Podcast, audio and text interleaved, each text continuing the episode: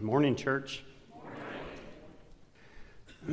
I'll go ahead and apologize now for my voice. I've been fighting a sinus infection all week. You know that song, I Fought the Law and the Law Won?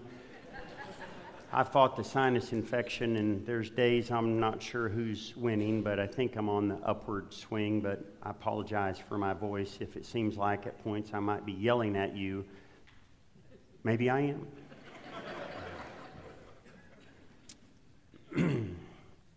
Let me begin with a couple of Terry Rush quotes from his book, The Holy Spirit Makes No Earthly Sense. If it's more important to you to preserve the church to the standards of the 50s, then you're very likely not open to the Spirit. You have your own selfish ambition. If it's an issue with you that the posture of the church be similar to the past, then it's dangerously possible that you'll tell the Spirit what he can and cannot do. It's not sound doctrine to quench the Spirit, it's a violation of Scripture. He goes on, the Holy Spirit is the ultimate of controversy. He so completely makes no earthly sense, thus the title of his book, that he baffles the complex mind. If man could control him, package him, measure him, or reduce him to statistics on a three by five card, we would feel a whole lot better about this matter.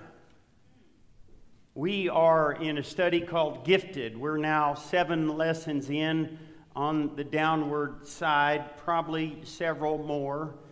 Uh, we could go for a while, but um, probably just several more lessons. And our foundational verse has been Acts 2.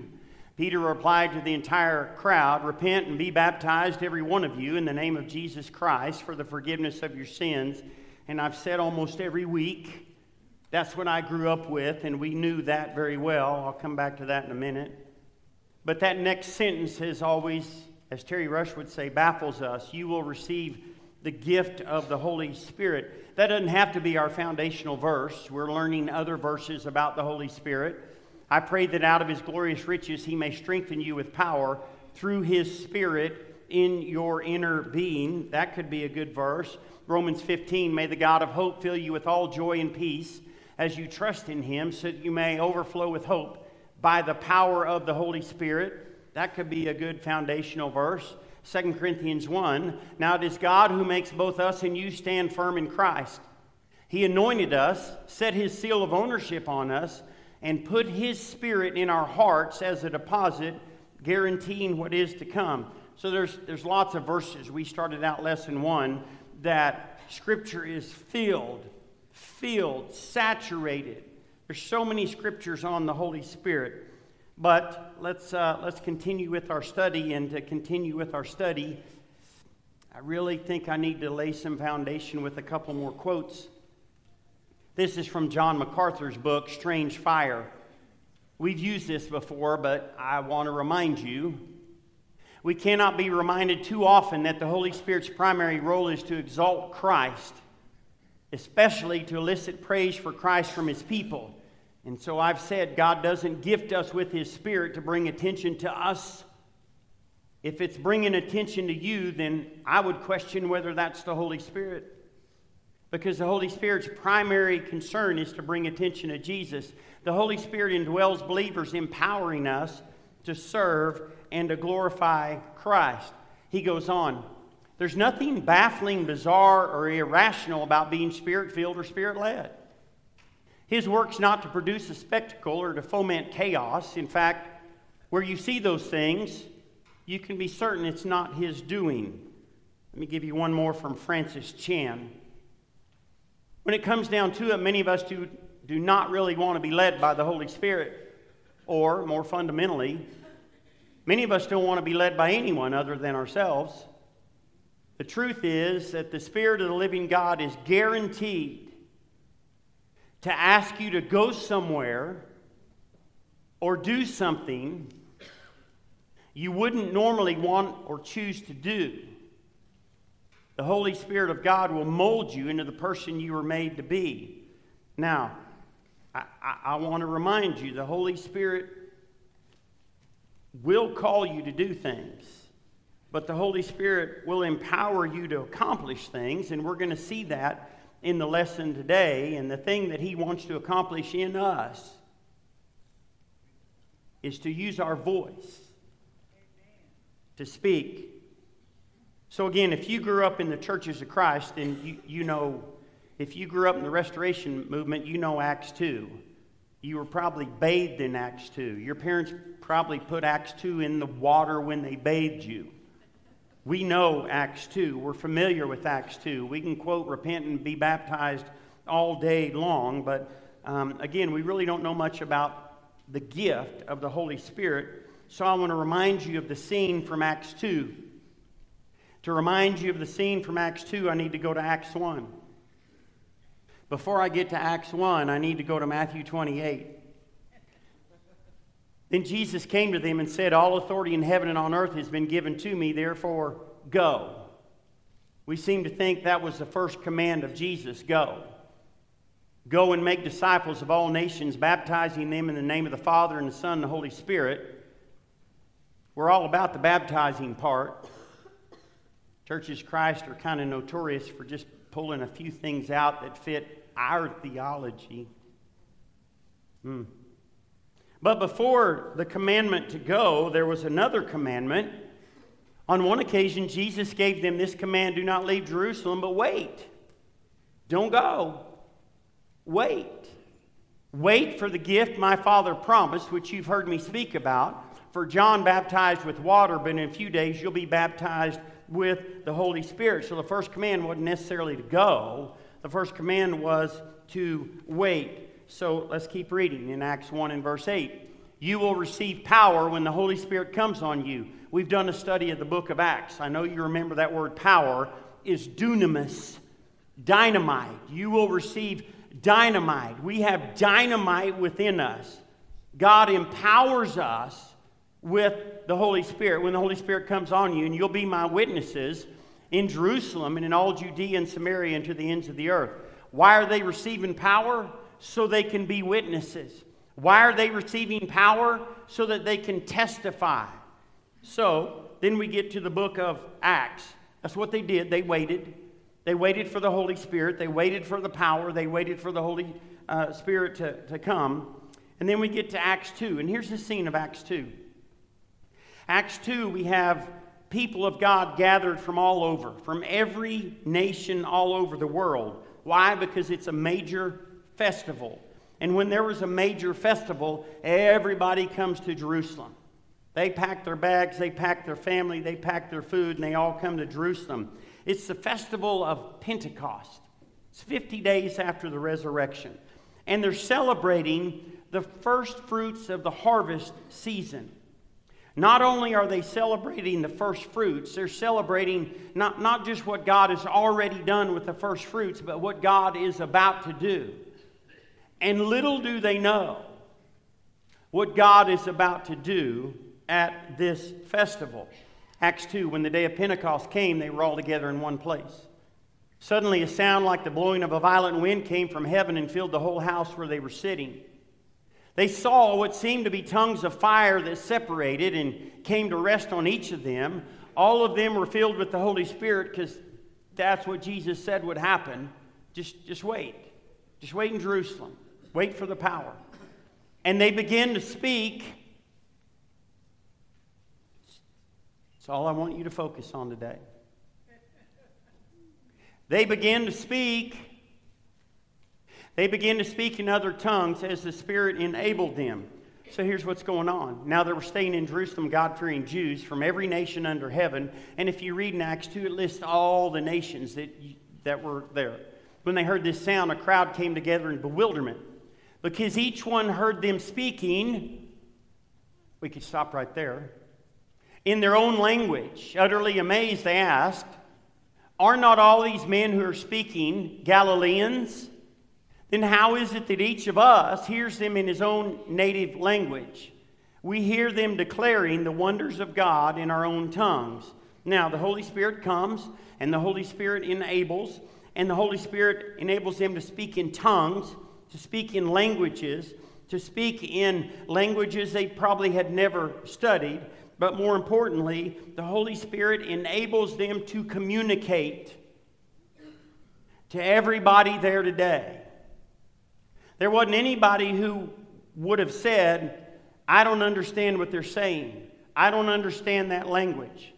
Every language on the globe, and they all understand.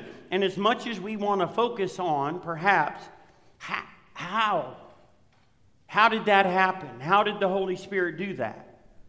I want to focus today on what they were saying. Because you got people from every nation in Jerusalem, and they show up and they're communicating to them. We hear them declaring, it wasn't so much, how are they doing that? That was a question. We hear them declaring the wonders of God in our own tongues. We hear them speaking the wonders of God. We hear them speaking the great things of God. We hear them speaking the awe inspiring things of God. More importantly, as you read through Acts 2 and as you read through the book of Acts, what God has accomplished through Jesus. That's what the preaching was. Acts 2, men of Israel, listen to this. Jesus of Nazareth, that's what they were speaking, was a man accredited by God to you by miracles, wonders, and signs, because that's what they were telling them the wonders of God, which God did among you through him, as you yourselves know.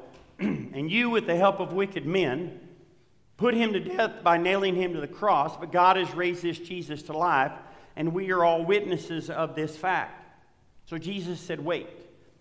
Just wait in Jerusalem, wait for the power, wait for the Holy Spirit, and the moment the moment that God feels fills their lungs with His breath, with His Spirit, they begin to use their words and their speech for His glory. Because that's what the Holy Spirit wants to do in each of us. So if you don't hear anything today, I firmly believe, I 100% will never hesitate to say that God still empowers us, and God still wants to use our voices, and God still wants to use our speech. So as soon as the Holy Spirit comes on them, they begin to speak. So that's what the Holy Spirit does. He empowers you to speak. Okay? Now, I believe the Holy Spirit still, still does that today. But let me illustrate. So we keep reading in Acts 4. Then Peter, filled with the Holy Spirit, hmm, wonder how he was able to speak. Because he was gifted with the Holy Spirit.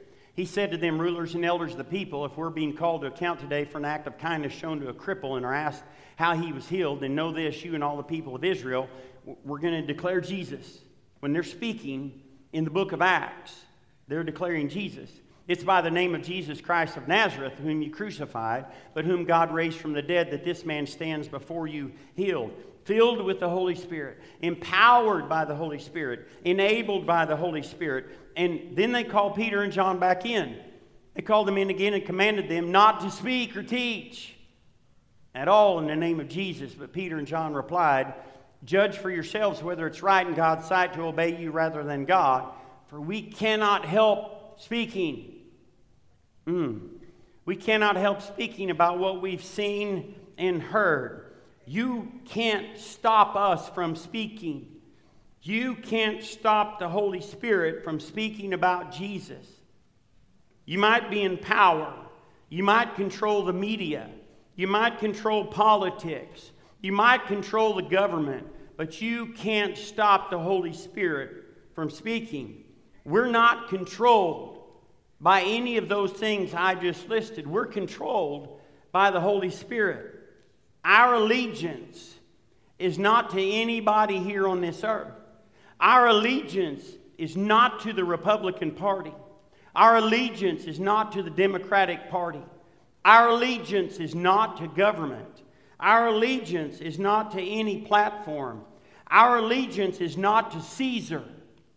Our allegiance is to God, and we cannot help but speak about Jesus because we're empowered by the Holy Spirit.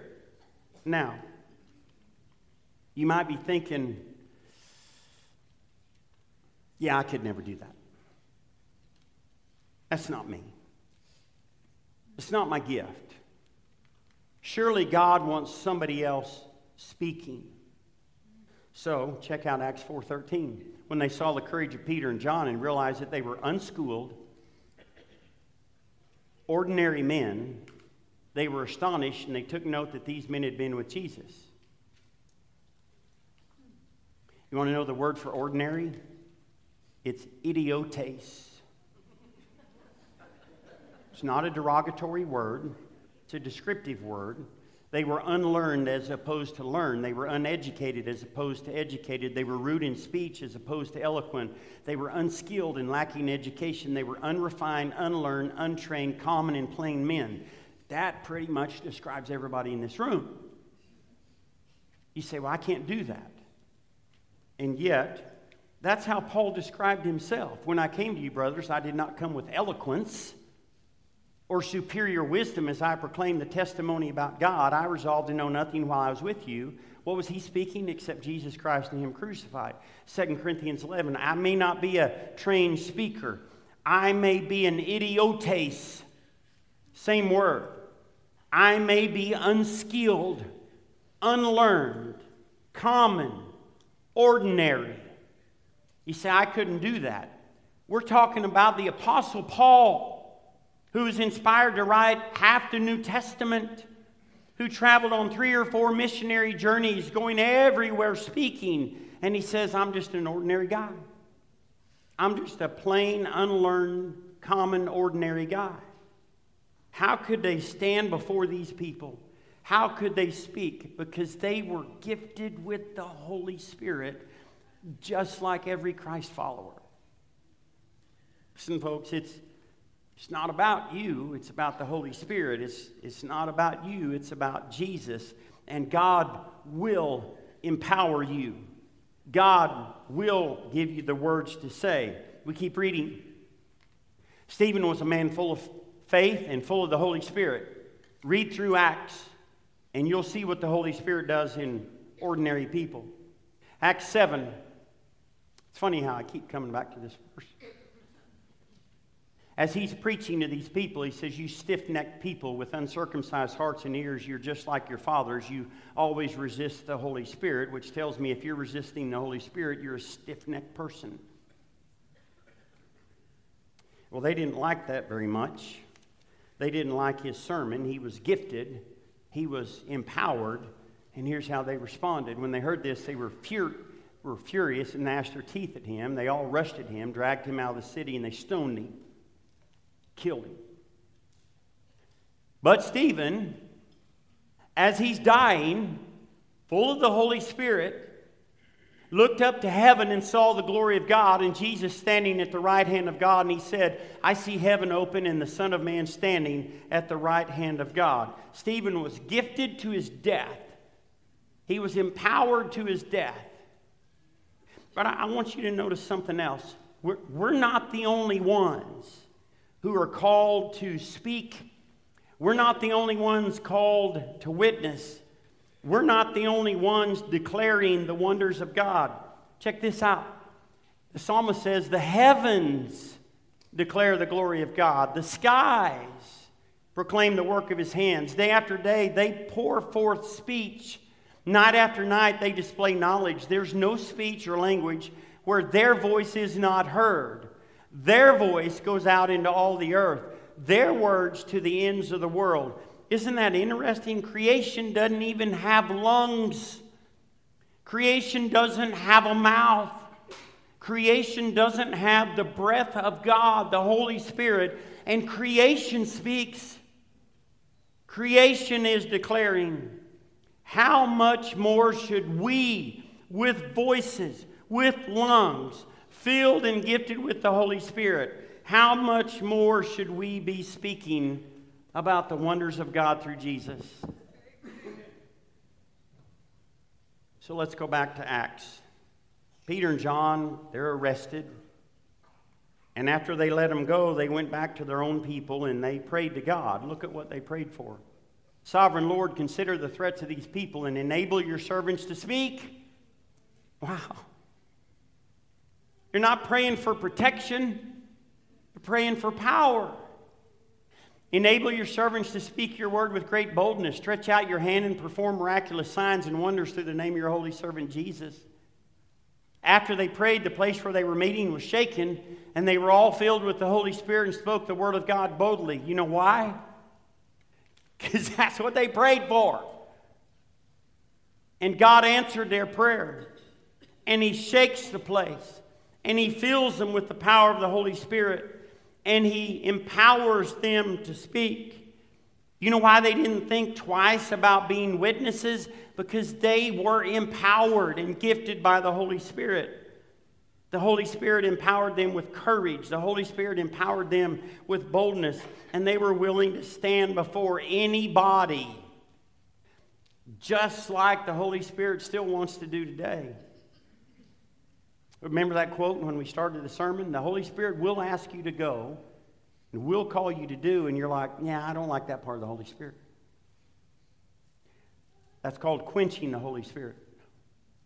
That's called resisting the Holy Spirit. Here's, here's what Jesus told his followers Jesus said, On account of me, you'll stand before governors and kings as witnesses to them. And whenever you're arrested and brought to trial, don't worry beforehand about what to say. Just say what's given you at the time, because it's not you speaking, it's the Holy Spirit. Listen, don't worry about what the words are, because the Holy Spirit will be speaking through you. Listen, folks, we can all be praying for God to use us. We can all be praying that God gives us opportunities. We can all be praying for God to give us boldness and courage to speak. And you never know. You just never know what conversation you might have that can change somebody's life for Jesus. I don't know if you've heard about a gentleman named R.C. Sproul. He was an American Reformed theologian and ordained pastor in the Presbyterian Church. He was founder and chairman of Ligonier Ministries. He's been described as the greatest and most influential proponent of the recovery of Reformed theology in the last century. Here's how he describes his conversion. I'd actually gone to a church related college, but I went on a football scholarship, not because of any interest in the church. And at the end of my first week, which had been spent in freshman orientation, my roommate and I decided to head out to town to hit some of the bars across the border. We come to the parking lot, and I realized I was out of cigarettes. So I went back in the dorm and went to the cigarette machine. I can still remember it was 25 cents for a pack of Luckies. I got my luckies and turned around and saw the captain of the football team sitting at a table. And he spoke to me and to my roommate and invited us to come over and chat, and we did. This is the first person I ever met in my life that talked about Christ as a reality. I'd never heard anything like it. I was just absorbed. I sat there for two to three hours and he was talking. He didn't give a traditional evangelism talk to me.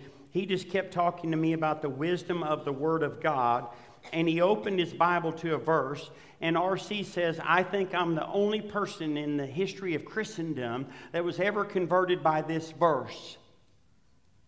Ecclesiastes 11 and verse 3. And you're like, what was that?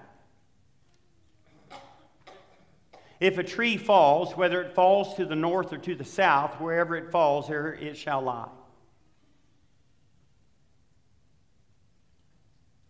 That changed his life.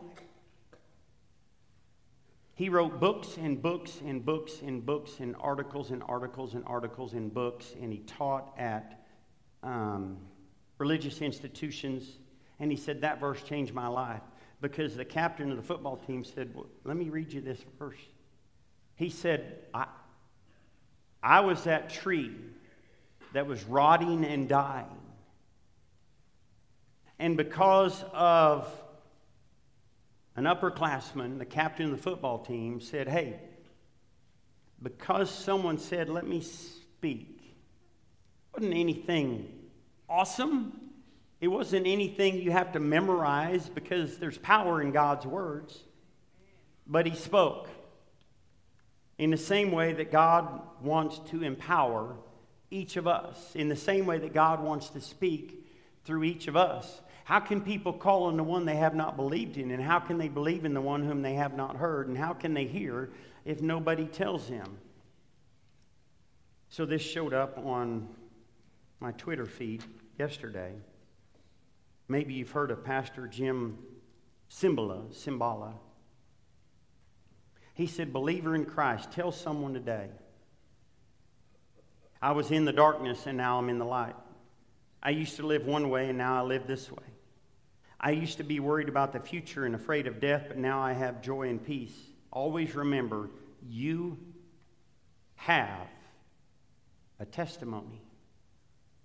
Listen, folks, you don't have to memorize a whole lot of scripture. Don't really have to memorize any scripture. You just have to open yourself up and say, God, would you give me opportunities and would you use my voice? Because I know you'll give me the words to say. Amen. Gifted, a study of the Holy Spirit. The Holy Spirit will call you, the Holy Spirit will send you, and the Holy Spirit will empower you and give you the words to say. Let's pray.